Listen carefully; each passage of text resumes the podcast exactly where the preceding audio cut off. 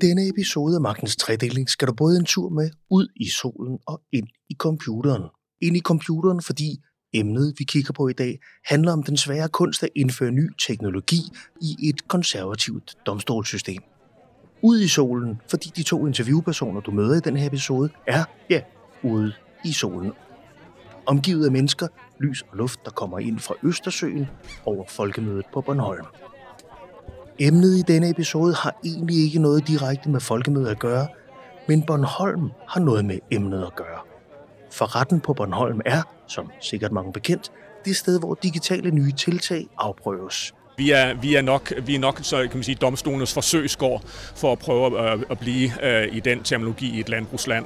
Og ikke mindst er det i dag byretten på Klippeøen, der er hjemsted for den afdeling, der driver den første teknologi i de danske domstole, hvor der er indarbejdet machine learning. Nu har vi jo med uh, introduktionen af domsdatabasen, der har vi jo faktisk også introduceret den første machine learning komponent uh, i et IT-system ved domstolene.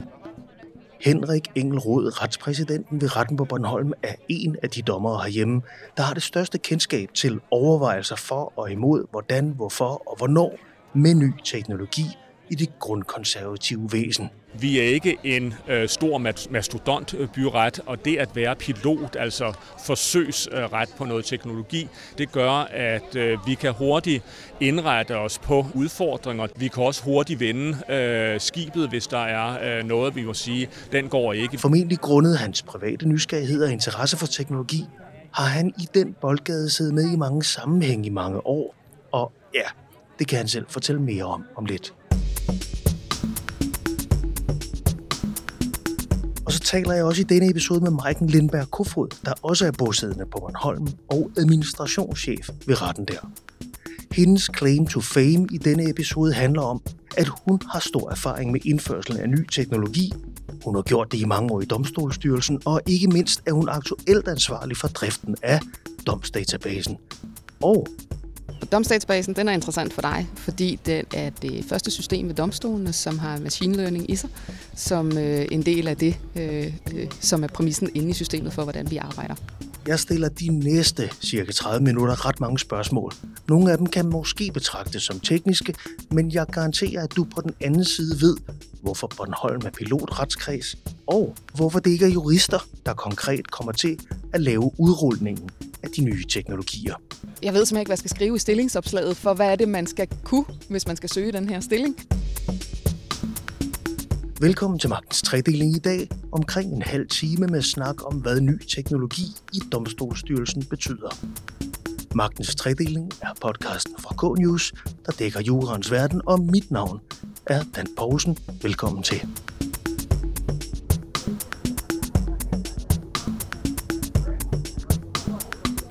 Jeg hedder Henrik Engel Rod, øh, og jeg er retspræsident ved øh, retten på Bornholm.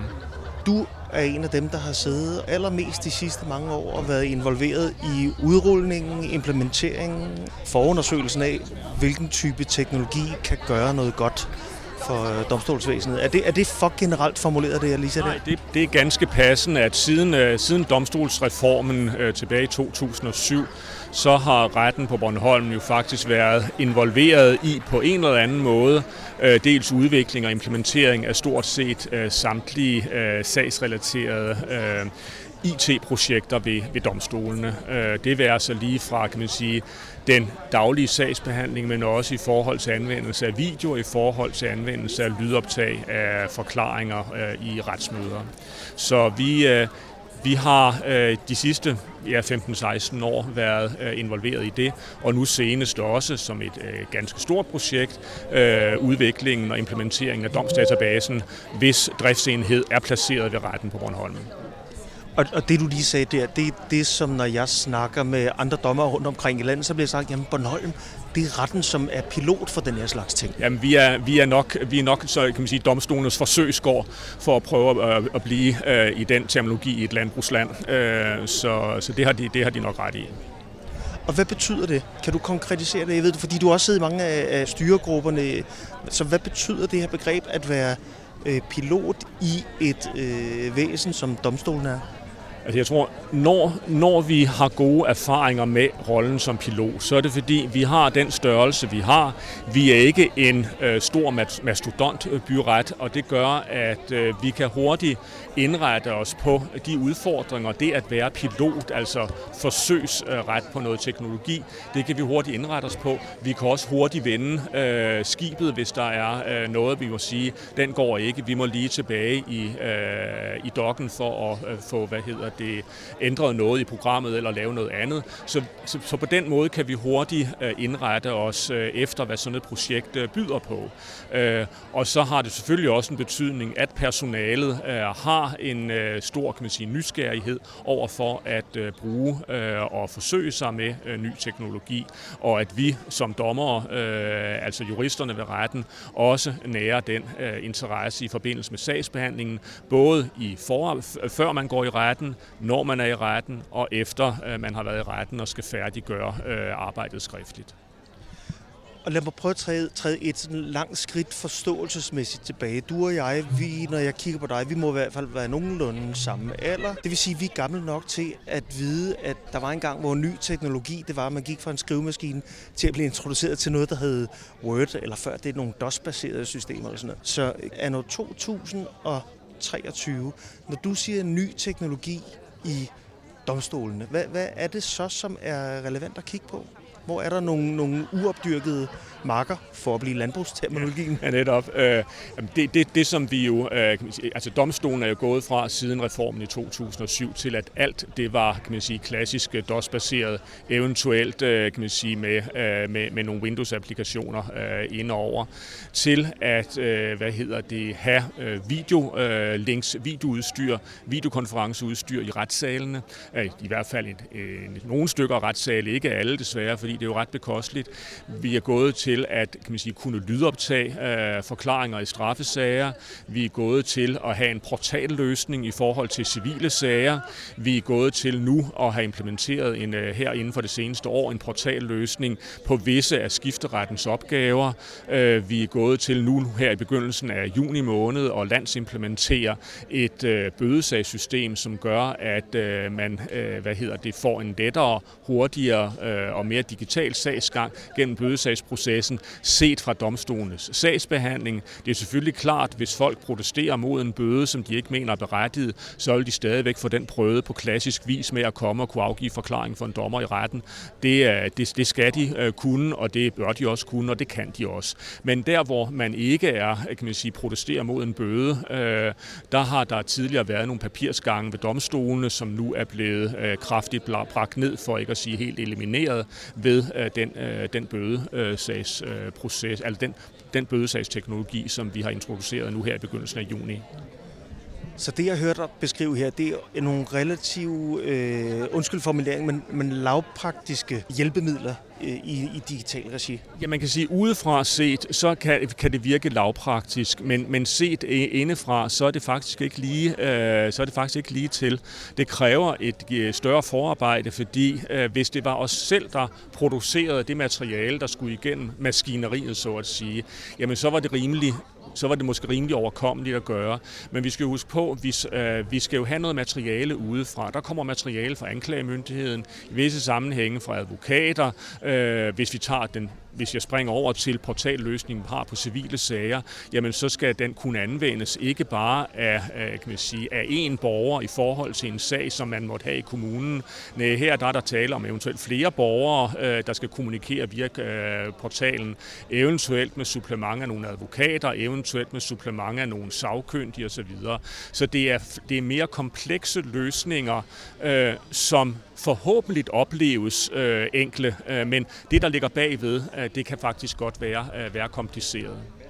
Og når du siger forhåbentlig opleves enkelt, er det så fra brugerne, det vil sige det med dit system, eller er det fra mig, lad os helt hypotetisk sige, at jeg er blevet tildelt en bøde, når du bruger den formulering, hvilken side er det fra? Det er forhåbentlig fra begge sider. Nu lige med hensyn til bødesagsprojektet, øh, der, vil, kan man sige, der vil man næppe opleve nogle forskel som borger, øh, fordi øh, det, det, man hidtil har, har fået, det vil stadigvæk være det samme resultat. Man vil få en afgørelse i sin e-boks, fordi man ikke har protesteret mod bøden. Men, men der, der, vil, der vil på det projekt, der vil det navnlig være internt ved domstolene, at det vil byde på en lettelse. Øh, men hvor vi taler om civilportalen og de kommende portalløsninger på, på skifterettens område, der, øh, der taler vi både om en øh, hvad hedder det, forbedring af medarbejdernes arbejdsforhold ved domstolen, øh, og, men, øh, men forhåbentlig også for borgernes mulighed for at kunne agere øh, ved, ved domstolene. Inden jeg går videre til det, jeg vil tillade mig at kalde de lidt mere komplekse marker. Ja. Der har vi også noget machine learning og, og inddragelse af kunstig intelligens, som jo er en stor agenda i, i de her år. Så bare et spørgsmål. Hvad, hvad, hvad har der været af læring her det sidste års tid, måske halvanden, i forhold til de her mere simple løsninger, som jeg tillader mig at blive ved med at kalde det? Jeg tænker for eksempel på, at der har været et MIT-ID-nedbrud, hvor hele den her platformsbaserede tilgang til øh, nem sagsbehandling bliver jo lige pludselig voldsomt påvirket af øh, nogen, der hiver et stik ud et forkert sted. Absolut, øh, kan man sige. Men, og det er jo det, som der er en udfordring i et moderne samfund med intens brug af kan man sige, moderne IT. Nu nævnte du selv mit ID. Hvis man sidder på Bornholm, så kan man jo øh, huske af til, at der er nogen, der finder på med et anker og hive strømforsyningen fra Skåne over. Ikke? Og så er vi uden strøm i nogle timer, øh, indtil vi kan blive selvforsynende igen for elværket i Rønne. Øh, så, så jo, altså vi er afhængige af strøm, vi er afhængige af netforbindelser, øh, og vi er selvfølgelig også afhængige af vores digitale øh, signaturer, når man skal agere på en eller anden portal i forhold til det offentlige, eller mange gange også i forhold til, til det private. Så jo, det er en øh, udfordring, og den udfordring skal jo så typisk løftes ved at man i et eller andet omfang har nogle manuelle processer, der kan træde, øh, der kan, der, der kan træde ind. Og øh, der må man jo så igen tænke nogle årtier tilbage, hvad gjorde man dengang, og så prøve at gentænke, er der nogen af de processer, man havde dengang, som man kan bruge som nødløsninger i dag. Og det øh, har man også øh, haft fokus på, navnlig i forhold til, øh, eller navnlig efter, at vi har haft øh, det der midt-ID, øh, eller nedbrud, som der var øh, på et tidspunkt. der har vi jo også haft øh, et, nogle, no, nogle udfordringer med, at, øh, at hvad hedder det, IT-netværket var, øh, var hvad kan man sige, brudt ned, ikke bare ved domstolene, men også hos rigtig mange andre offentlige og private virksomheder på grund af overgravede kabler. Så, så man bliver nødt til selvfølgelig at have en, øh, en proces for, hvordan kan vi minimere øh, udfordringerne, der opstår, når vi mangler det i dag mest essentielle, nemlig strøm og netadgang det involverer jo ikke bare en enkelt person og så, eller enkelt virksomhed og sådan en myndighed. Det involverer både kan man sige, domstolen som myndighed, men det vurderer også parterne, øh, øh, øh, hvad hedder det, påvirker også parterne. I en retssag er der typisk mindst to parter, ikke? Og, øh, og deres eventuelle advokater og eventuelle andre relevante personer, der er inde over. Så det er, det er et større maskineri, der bliver påvirket af, når man har de her nedbrud i en, øh, i en moderne verden. Vi havde i hvert fald på K-News i vores øh, podcast her, Magtens Tredeling, havde vi i hvert fald øh, Nikolaj Lindeballe som gæst på et tidspunkt, som var, jeg synes det var en måned eller halvanden efter det der midt i ideen nedbrud. Og det var som om hans puls, puls først der var ved at komme lidt ned. og det er jo fuldstændig forståeligt, og øh, kan man sige, hvis man skal prøve som almindelig borger at sætte sig i det sted, nu har Nikolaj Lindeberg jo selvfølgelig en professionel tilgang til det, fordi han har nogle klienter, han repræsenterer, øh, og har nogle frister, der skal overholdes. Men vi ved jo selv, hvor let blodtrykket mange gange kommer i kog, hvis vi sidder derhjemme og en, en eller anden hjemmeside, hvor vi skal bestille eller agere med noget er nede, hvis banken hjemme, hvis netbanken er nede eller lignende, øh, jamen så ved vi jo selv, hvor irriterende det er, fordi vi er i en verden, hvor vi har øh, efterhånden desværre blevet øh, opdraget med, tingene sker, når jeg vil have det, og ikke når verden vil have det. Jeg kunne godt tænke mig at høre dit take på de endnu ret uopdyrkede marker inden for digitaliseringen. Øh, hvad ser du som sådan de store guldkalve? Øh, og man skal passe på med at bruge den slags religiøse billeder. Jeg laver lige et nyt billede, ikke? Øh, hvad, hvad, hvad ser du som de største rationaler, effektiviseringspotentialer i digitaliseringen de næste 5-10 år? Nu har vi jo med øh, introduktionen af domsdatabasen, der har vi jo faktisk også introduceret den første machine learning komponent øh, i et IT-system ved domstolene. Og øh, kan man sige, der kan vi godt se, at, og, og, det her, og grunden til, at vi har introduceret det, det er fordi, der er nogle processer i den arbejdsgang, som øh, er øh, kan man sige, meget hinanden lige, og dermed ved en machine learning komponent øh, kan understøtte øh, arbejdet øh, med med at kan man sige, ordne de gentagelse, gentagelsesprocesser, som ellers øh, kan man sige, der vil være menneskehænder øh, bag. Men når det så er sagt, øh, så må på en eller anden måde, så må, så må tiden også vise, hvad machine learning, hvad artificial intelligence kan. Jeg vil sige, med det, jeg hidtil har stødt på og anvendt uh, artificial intelligence i, altså for eksempel uh, chat, GPT osv., så, videre, så er jeg absolut ikke imponeret, men det skyldes selvfølgelig også, at uh, kan man sige, alle de urigtigheder og løgnehistorier, som den kan finde på at skrive på nuværende tidspunkt, bliver den jo selvfølgelig bedre til, må man alt andet lige uh, gå ud fra, og tilsvarende med andre tilsvarende uh, komponenter. Uh, og, og derfor, man kan sagtens forestille sig det som et hjælpemiddel, uh, et hjælpemiddel, som man også skal være opmærksom på, hvad er det for, hvad er det for nogle mønstre, det hjælpemiddel, det bruger. Øh, man skal stadigvæk være opmærksom på, det er en dommer, der afsiger en dom.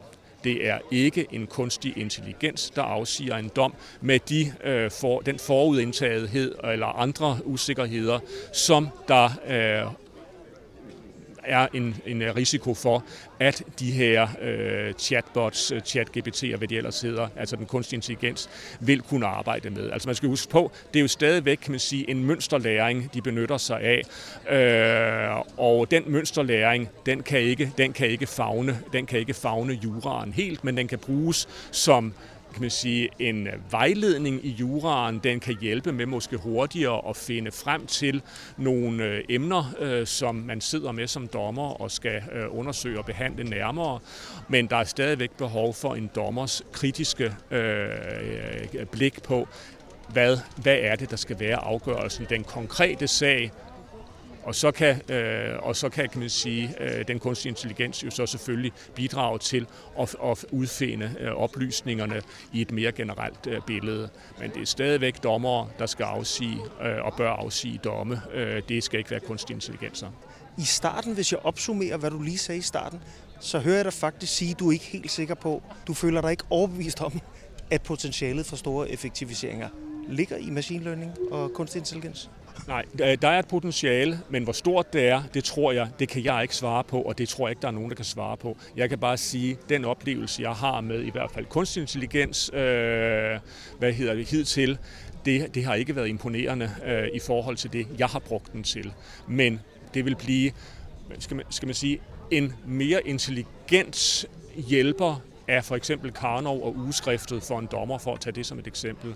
Men det er stadigvæk øh, en dommer, der kommer til at lave det afgørende resonemang i forhold til, hvad i den her konkrete sag, jeg sidder med her, hvordan kan de oplysninger bruges, som, øh, den, den, som den kan hjælpe mig med. Øh, tusind tak for din tid og have et fortsat øh, rigtig godt folkemøde. Tak i lige måde. Du bemærkede det nok en retspræsident, der lige nævnte, at den første machine learning er ved at blive indarbejdet i de danske domstols IT. Og hvordan gør man egentlig det? Hvem gør det? Og hvad kræver det? Det forsøger jeg at forstå nu. Umiddelbart efter interviewet med Henrik Engelrod, mødes jeg med hans administrationschef. Jeg hedder Maiken Lindberg Kofod, og jeg er administrationschef ved Retten på Bornholm. Hun og jeg skal lige flytte os. En af de mange debatter på folkemødet starter nemlig i et andet telt, tæt ved det, som Danmarks domstole har opstillet. 30 meter skal vi gå, før vi finder et stykke granit at sidde på i rimelig ro. Kun et par løse fugle larmer en smule i baggrunden en gang imellem, som du vil kunne høre, mens hun fortæller om det, der optager hende og som interesserer mig. Hvis du sådan set sådan derfra, hvor du sidder, interessante, relevante teknologiske udviklinger inden for de sidste, skal vi sige, tre år, Jamen, der er ingen tvivl om, at domsdatabase-løsningen er den mest interessante sådan rent teknologisk. Øh, det er det første system, domstolene laver, hvor der er øh, noget nyt og spændende i, hvor det ikke bare er en digitalisering af en papirsporen arbejdsgang. Så på den måde er domsdatabasen mest interessant. Men det er klart, at hvis vi kigger på volumen, så har domstolen et stort strafskifteprojekt øh, undervejs, som øh, løbende leverer øh, releases her hen over de næste år. Og, og samlet set vil det jo øh, være et, et meget større projekt og jeg så også, du lavede et opslag om, om øh, bødesystem. Men det er, som du siger, reelt bare noget papir, der er puttet ind i en computer. Det er ganske korrekt. Det er noget papir, der er puttet ind i en computer, og når vi propper papiret ind i computeren og gør sagsgangen digital, så bliver det mere effektivt for os at arbejde med. Øh, så det er jo, det er jo vejen frem, hvis vi skal skabe nogle øh, kortere sagsbehandlingstider. Og, og er det det, det handler om? Er det kortere sagsbehandlingstider, der i sidste ende er, øh, er målet at få frigjort nogle ressourcer et sted i at få det flyttet hen til nogle andre opgaver? Det er ikke nogen hemmelighed, at der ligger et effektiviseringspotentiale i øh, straffeskifteprojektet samlet set, og også et relativt stort et af slagsen. Øh, men når man sådan lige kigger ned for dem, der er normalt er inden for vores fire vægge og kigger på deres IT-understøttelse i dag, så er den temmelig oldnordisk. Så, så det har lavet, lavet vente på sig, at der kommer et nyt projekt, tror jeg godt, vi kan sige. Bare lige for at gøre det konkret for mig, når, når du bruger ordet oldnordisk, hvad er det så? Jamen, det er DSI-system, øh, og jeg kan ikke øh, mindes ret mange andre steder, at man faktisk stadigvæk arbejder i, i DSI, men det gør vi ved domstolene, så selvfølgelig skal det skiftes ud. Alle de smarte ting, man kan i dag bare i Word, øh, det kan man jo ikke på samme måde i vores systemer. Retten på Bornholm har været unik i den her sammenhæng længe, fordi at vi faktisk har haft et samarbejde med anklagemyndigheden og politiet herover, som har gjort, at vi faktisk har digitaliseret arbejdsgangene inden for et oldnordisk system. Øh, og det er jo også derfor, vi altid er med som pilotret i de forskellige ting. Det er fordi, at jamen, vi, vi er en lille enhed, vi kan godt prøve nogle ting af. Vi har alt det, der skal til for at kunne være i straffesagskæden. Øh, og vi kan prøve forskellige ting af og se, om det kan lade sig gøre. Øh, og på den måde, så bliver vi digitalt modne hurtigere end andre steder. Øh, og det er en fordel for os, selvfølgelig er det det, men det er også en fordel for domstolene generelt, fordi når vi så træder ind i IT-projekterne, så har vi måske prøvet noget af det, vi i grunden er ved at prøve at bevæge os hen imod. Øh, så lad, lad os tage den, den store domsdatabasen her. Hvor længe har det været på dit bord? Hvor længe har du været i gang med det? Og øh, jeg gik for officielt sådan i gang med at lave domsdatabase i forbindelse med coronanedlukningen. Der var nogle strukturelle ændringer i vores organisation, som gjorde, at der var behov for, at vi trådte ind, øh, og, og det gjorde jeg så. Øh, så jeg har været med, øh, jeg har været med i udbuddene, de, begge to, de to, der har været der, øh, og jeg har været med i hele udviklingsforløbet af, af domsdatabasen og været med til at præge, hvad det er for en løsning, vi står med i dag. Og så har jeg selvfølgelig taget den ombord øh, ved retten på Bornholm, som jo er det eneste sted, der skal bruge den, fordi en ting er at få en domsdatabase, men det vi også har fået med et IT-system er en specialistenhed. Øh, og lige præcis fordi vi har den her specialistenhed, og vi har machine learning-delen, så arbejder de to ting bare rigtig, rigtig godt sammen. Og der var to trin, jeg skal bede dig om at udfolde her. Specialistenhed, og så tager vi det med machine learning bagefter. Hvad, hvad, hvad, hvad er specialistenheden? Hvad, hvad ligger der i det? Øh, ja, hvad ligger der i det? Øh, der ligger det, at, øh, at nogen skal jo bruge det IT-system, der bliver lavet. Øh, og til det formål har man oprettet en organisatorisk enhed, vi kalder behandlingsenheden. Øh, behandlingsenheden er underlagt Domstolsstyrelsen, for det er sådan set deres enhed. Men de har lagt den på Bornholm, øh, ved retten på Bornholm, som drifter den. Så, så det er en gruppe af mennesker, der er blevet ansat. Øh, sjove, spændende nye profiler for domstolene, øh, som er, er kommet ombord i den her behandlingsenhed. Hvad, hvad er sjov, ny, spændende? Altså er det folk med kodebaggrund? De er, de er sjove, pussy i deres øh, baggrund, fordi jeg både har en religionssociolog ansat, jeg har en bogholder, jeg har en socialrådgiver, jeg har også haft en bankrådgiver. Øh, så på den måde, så øh, over de sidste 4-5 år, vi har arbejdet med det her, har vi bare fået nogle anderledes profiler end de klassiske domstolsprofiler ind hos os. Og det er altså spændende. Når jeg siger specialistcenter, så er det fordi, der findes ikke andre specialistcentre i Danmark, som kan det, vi kan. Øh, så når jeg skal rekruttere, så kan jeg ikke gå ud og slå en stilling op og forvente, at folk kan tingene, for det kan de ikke. Jeg skal kigge efter nogle helt andre parametre i. Jeg skal kigge på, hvordan de kan lide at arbejde. Øh, når jeg skal se på, om jeg tror på, at jeg kan lære dem det, de skal kunne selv. Øh, de er persondatasforordningseksperter til fingerspidserne. De laver juridiske skøn en masse hver eneste dag. Hvordan fandt I ud af, at det var det, der skulle til? Øh, vi har skulle slå stillingerne op i, øh, i forskellige tempi øh, undervejs i det her, i takt med, at der har været behov for, for mennesker. Øh, og, og til at starte med, øh, så startede vi jo egentlig ud med, med, med vores elever, som er blevet færdiguddannet øh, hos os, og sagde, at vi skal være med til at starte det her nye projekt hos os, og den her nye behandlingsenhed. Øh, og da vi så skulle lave det første sådan reelle opslag, så siger jeg til dem, nu har vi været i gang i et lille års tid, jeg ved simpelthen ikke, hvad jeg skal skrive i stillingsopslaget, for hvad er det, man skal kunne, hvis man skal søge den her stilling. Og så blev vi enige om, at øh, de alle sammen gav, os, gav mig nogle, øh, nogle stikord, og de stikord blev til syv linjer om, for at søge det her job, skal du kunne lide at. Og så har de beskrevet, hvad er du for en type, hvis du skal trives med det her job? For du læser jo afgørelser dagen lang. Og det kan på nogle måder lyde vældig kedeligt. Det, det er det faktisk ikke, fordi der hele tiden er de her øh, specialistdelen, den her juridiske afklaring af, er det nødvendigt, at jeg fjerner den her oplysning for at passe på, på personerne i afgørelsen? Eller er det her i virkeligheden en, of, en afgørelse, hvor den her oplysning skal jeg jo netop offentliggøre, for det er en del af offentlighedsprincippet i, at vi gerne vil lægge afgørelsen ud. Og, og hvad kan jeg så gøre for at passe på personerne i, i afgørelsen? Eller virksomhederne, hvis det er en sag med virksomheder. Ikke? Øhm, og, og det har bare været mega spændende at prøve at få de her andre profiler med ind hos os. De stiller nogle andre spørgsmål. Nogle spørgsmål, øh, det her lidt traditionelle system måske ikke er vant til at få stillet. Hvad er den største underdrivelse af det her lidt traditionelle system? ja. Så prøv lige at fortælle mig, fordi det var så specialistholdet. Så hvad så med den her øh, machine learning del i en domsdatabase? Øh, og du er nok nødt til at starte med, sådan skal helt ud i pap. Hvad er det, domsdatabasen skal? Og hvor er machine learning i det?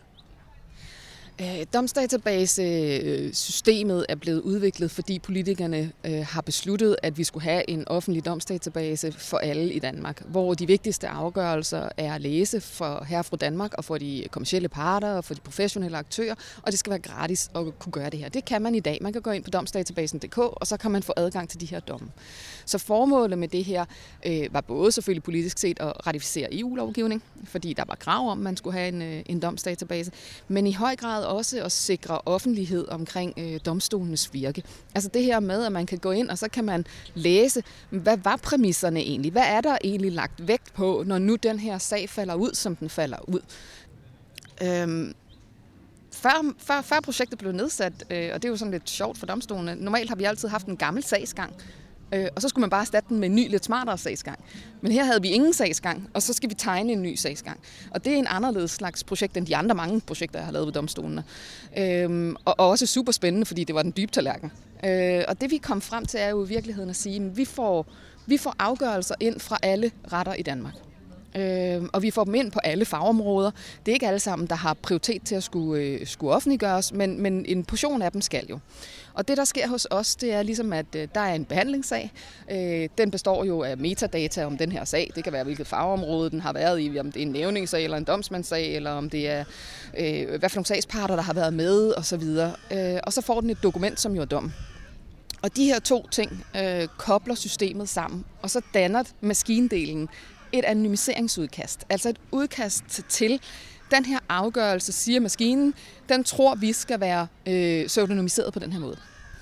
Og det, der så er vores opgave, det er der, hvor maskinlæringsdelen ikke kan stå alene, det er, at den er jo ikke super klog endnu. Den bliver klog i takt med, at den lærer øh, af vores dokumenter og, og af vores handlinger. Øh, men det, der er vores opgave, det er i virkeligheden at sætte os ned og læse øh, hele afgørelsen fra start til slut og mens vi gør det, så kan vi simpelthen se ind i systemet, den ligesom har markeret med farver. Hvad har den fundet, og hvad tror den om det? Og så fortæller vi den stille og roligt, her har du gættet rigtigt.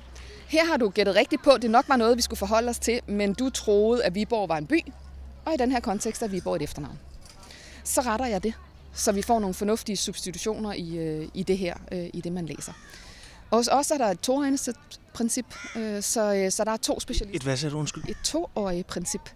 Så alle afgørelserne lige nu bliver faktisk gennemgået af to mennesker. Det har været en forudsætning fra start af fra politisk niveau i arbejdsgrupperapporterne, at to mennesker skal læse den her. Fordi vi ender jo med at offentliggøre den på en hjemmeside, som Gud og hver mand kan få adgang til. Og hvis man øh, lever op til forskellige parametre, så kan man også få et API øh, og bare trække alle afgørelserne over til sig selv. Det ser vi jo for eksempel, at, at Karnov har gjort, så har de lavet sådan et fint afsnit på deres egen betalbare løsning. Her ligger alle den domsdatabasens officielle afgørelser eller noget i den stil. Ikke? Og bruger tingene et til et. Så, så når vi har arbejdet med dem, og vi udgiver dem, så har alle jo adgang til dem. Så selvfølgelig skal vi være sikre på, at vi gør tingene rigtigt. Så det, er, det er essensen i det arbejde, som, øh, som behandlingsenheden øh, laver. Og maskinlæringsdelen, det er jo så at frembringe det her udkast til, hvordan skal det her dokument se ud. Over tid vil den blive klogere. Over tid vil den formentlig øh, være i den situation, at vi kan erstatte de to sæt menneskelige øjne til at være et sæt menneskelige øjne. Men vi kommer formentlig ikke med den her løsning til en situation, hvor at, øh, at der er nul sæt menneskelige øjne. Den kan stadigvæk ikke fortælle dig, øh, at der kun var én bager i Rønne, og det er ham, vi snakker om i afgørelsen. Øhm, lige i dag er vi skaleret for småt til at sige, at vi kan have alting vi riget fattes penge, øh, så derfor er vi nødt til at prioritere rigtig strengt på, hvad det er for nogle afgørelser, vi putter i den her domsdatabase. Og det vi putter i lige nu, det er alt, hvad højesteret kunne tænke sig at pille ved, øh, og alt, hvad de har pillet ved siden 1. januar 22. Øh, og her fra 1. januar 23 har vi også sikret os, at alt, hvad landsretterne peger på, på civile straffesager, hvor de finder på at lave et pressemeddelelse omkring dem, det sørger vi også for at ligge dernede. Plus alt det, der ligger under dem, altså den lodrette tråd. Og man kan sige, hvis du som... Øh, som, som organisation skal have læringselementet på, så skal du også have en kilde. Og dommerne må jo ikke have uanonymiserede afgørelser liggende, og det er det, der forhindrer dem i at videndele fornuftigt omkring tingene, fordi persondataforordningen siger jo, at du skal ikke have adgang til oplysninger, der ikke er nødvendige for dig. Men der kan domsdatabasen som helhed hjælpe. Øh, fordi at nu bliver det muligt for dem bare at bruge den på lige fod som alle andre. Der er søgeparametre på webportalen. Jeg skal bruge, en, øh, jeg skal bruge nogle afgørelser, som handler om øh, boligretssager. Øh, de skal have det her tema. Øh, når du søger på webportalen, søger den helt ned i brødteksten på dokumenterne. Øh, selvfølgelig kræver det noget benarbejde. Det er ikke forædlet, for vi må ikke forædle noget som helst. Så er vi i konkurrence med nogen. Øh, det, det er der nogle andre, der må tage sig af. Men, men der er i hvert fald øh, et, et grundlag for, at videndeling kan blive forbedret alene det, at vi er her. Øhm, jeg tror i virkeligheden, at meget af det, der sker, når man implementerer ny øh, IT, det er jo bare, at man omlægger arbejdsgangene. Øh, og så vil der være nogle af øh, de procestrin, der var effektive før, de bliver så mindre effektive nu, og noget af det, man synes var tungt før, det er så blevet mere effektivt. Men, men i den samlede ligning, og her er det jo ikke bare den samlede ligning for, hvad juristen gør, eller kontoransatte gør, eller hvad domstolene gør, så er det jo den samlede ligning fra sagen starter til sagen slutter, øh, man skal kigge på. Og, og der, der er nok et, et potentiale, som kan skifte hvad skal man sige, øh, karakter lidt, øh, alt afhængig af, hvor i processen man lige finder ud af at stykke ned. Og må jeg så ikke slutte af med at spørge dig om øh, dig og dine erfaringer? Fordi når jeg kigger på dit CV, og jeg kan lige så godt sige det, at jeg har været inde og selvfølgelig kigge på LinkedIn. Vi to, vi har også mødt hinanden på folkemødet for nogle år siden, og derfor har jeg fulgt med i, hvad du ligesom laver af opslag. Øh, og du er en af dem, der virkelig arbejder med og har gjort det i mange år, har mange års rutine i at lave den her forandringsledelse og implementere nye arbejdsgange. Kan du ikke fortælle mig lidt om, hvordan du ser på, hvad, hvad er det udfordringerne er ved at tage et system, der jo per definition også er nødt til at være konservativt. Der er ligesom en retssikkerhed, vi helst ikke vil rykke på. Ikke? Så, så, så, så hvad er udfordringerne for dig i de opgaver, du har med at udrulle, nu vil jeg ikke engang sige teknologi, men nye arbejdsgange i det her system? Jamen, det er et super godt spørgsmål, og ja, jeg har brugt de sidste næsten 15-20 år af mit arbejdsliv på at være i den her organisation og arbejde med de her emner i alle mulige forskellige kontekster. Øhm, jeg er jo faktisk glad for at være i et system, som du selv siger, hvor at, øh, det er lidt traditionelt. Øh, fordi der er nogle værdier, som vi skal holde hævd på, og som vi ikke skal gå på kompromis med, og det er jeg faktisk også rigtig glad for, at de ikke gør. Øh, men jeg oplever faktisk ikke, at det er mega svært at ændre butikken. Øh, jeg oplever faktisk ikke, at modstanden er kæmpestor i det her, men jeg oplever, at det tager noget tid, og at man skal have sat tid af til at have snakkene om, hvorfor er det, vi gør de her ting. Og ikke bare den der hurtige øh, forandringsledelsesoverflyvning, som man nogle gange gør. Altså der, hvor man skal ned og arbejde med de enkelte mennesker omkring, hvad det er, der sker i det, vi skal have gang i, hvorfor vi gør det, vi gør lige nu. Hvad er formålet med det, vi gør lige nu? Så, så jeg synes faktisk, vi lykkes med meget mere, end jeg måske havde troet, dengang jeg for snart 20 år siden tog, tog fødderne ind i Danmarks Domstole og tænkte, jeg skal nok kun være her i to år. Øhm, og nu er jeg her stadigvæk. Men, men, men... Tænkte du det? Altså, var det sådan en entré i virksomheden? Jamen, jeg startede domstolstyrelsen dagen efter, jeg afleverede mit speciale på statskundskab. Øhm, og, og jeg var den første statskundskaber, der blev ansat i organisationen. Jeg tænkte, jeg er, alle de andre de siger, at man er der to år, så skal man videre. Øh, men, men en af styrkerne i Danmarks Domstol er jo netop, at vi bliver. Øh, så når man bliver i en organisation, så får man historik. Og den historik gør jo også, at man er med til at undgå at kveje sig gang på gang på gang, øh, fordi man ikke har viden med sig videre fra, hvad lykkedes egentlig, da vi gjorde det her sidste gang, eller gjorde noget, der mindede om det her sidste gang. Og det, at jeg og andre øh, i organisationen har historikken med, er faktisk noget af det, jeg oplever er med til at gøre, at vi faktisk kan forandre sig. Jeg oplever faktisk ikke, at der er nogen, der sådan strider imod, men jeg kan godt forstå, at nogen skal vende sig til, at en arbejdsopgave skifter form. Øhm, og, og den del, jeg måske har beskæftiget mig mindst med, det er jo det er jo, hvordan dommerne arbejder, når de sidder inde i retslokalet, og hvor digitale de er, og nu skal de pludselig have videoer og alt muligt andet med, og hvad gør det ved retsledelsen? Jeg kan godt forstå, at det tager tid at tilvælge sig, men jeg oplever faktisk generelt ikke en modstand mod, at vi skal noget, så længe tingene giver mening. Jeg tror måske, hvis jeg endelig skulle sige, at jeg oplever en modstand, så er det en modstand mod at blive effektiviseret, før når man har fundet ud af, at man er blevet effektiv. Øh, og, og den kan jeg faktisk generelt godt tilslutte mig. Altså, hvis jeg oversætter, så er det øh, en politisk beslutning om, vi tror, at en indførsel af det her system kan udmynde sig i en øh, 15% øh, effektivisering. Altså alle projekter skal jo have en business case, og en, en projekt bliver jo ikke sat i søen, før den er positiv, den business case. Og, og man gætter jo på bedste beskub, øh, og beregner selvfølgelig på bedste beskub. Men, men man høster jo også før, det er sket. Øh, og det tror jeg er en sårbarhed generelt i det offentlige. Øh, at, at vi høster før, vi har fundet ud af, om vi egentlig er blevet effektive i det, vi, vi gør. Øh, og det koster bare mega dyrt, når man er i sådan en organisation, for vi taber viden, vi taber mennesker, øh, og vi taber i sidste ende borgerne øh, i det her. Fordi så er det, vi får nogle lange sagsbehandlingstider. Må ikke som det aller sidste, jeg, og jeg stillede øh, det samme spørgsmål til, til Henrik. Men med din viden om kombinationen af ny teknologi, nye muligheder den, på den konto, og så domstolene. Øh, hvor meget tror du på, at det her er nøglen til en langt højere effektiv øh, sagsgang ved de danske domstole? Selvfølgelig har machine learning øh, sin fordel. Selvfølgelig vil øh, robotter i et eller andet omfang kunne hjælpe med at, øh, at lave noget tastearbejde for os. Selvfølgelig kan vi øh, på en eller anden led i fremtiden øh, skulle begynde at arbejde med noget kunstig intelligens, der måske kan gøre noget. Øh, folk ved jo ikke engang, hvordan de skal forholde sig til, at der er kommet en chat-GPT. Altså, så de færreste ved nok egentlig forskellen på machine learning og AI, ikke? Jo. Altså machine learning er jo ikke farlig. Øh, den, den kan ikke tænke selv på den måde, øh, ikke uden at vi beder den om at gøre noget. Øh, så, så, så, så jeg vil da tro, at vi som domstole øh, selvfølgelig skal finde ud af, hvordan kan vi tage de her teknologier indenfor i vores butik. Men det må ikke ske på bekostning af de mennesker, der er ved Danmarks Domstol, fordi det er der retssikkerheden den ligger. Sådan kom altså de sidste ord fra Maiken Lindberg Kofod, administrationschef ved Retten på Bornholm, til at lyde her i denne episode af Magtens Tredeling.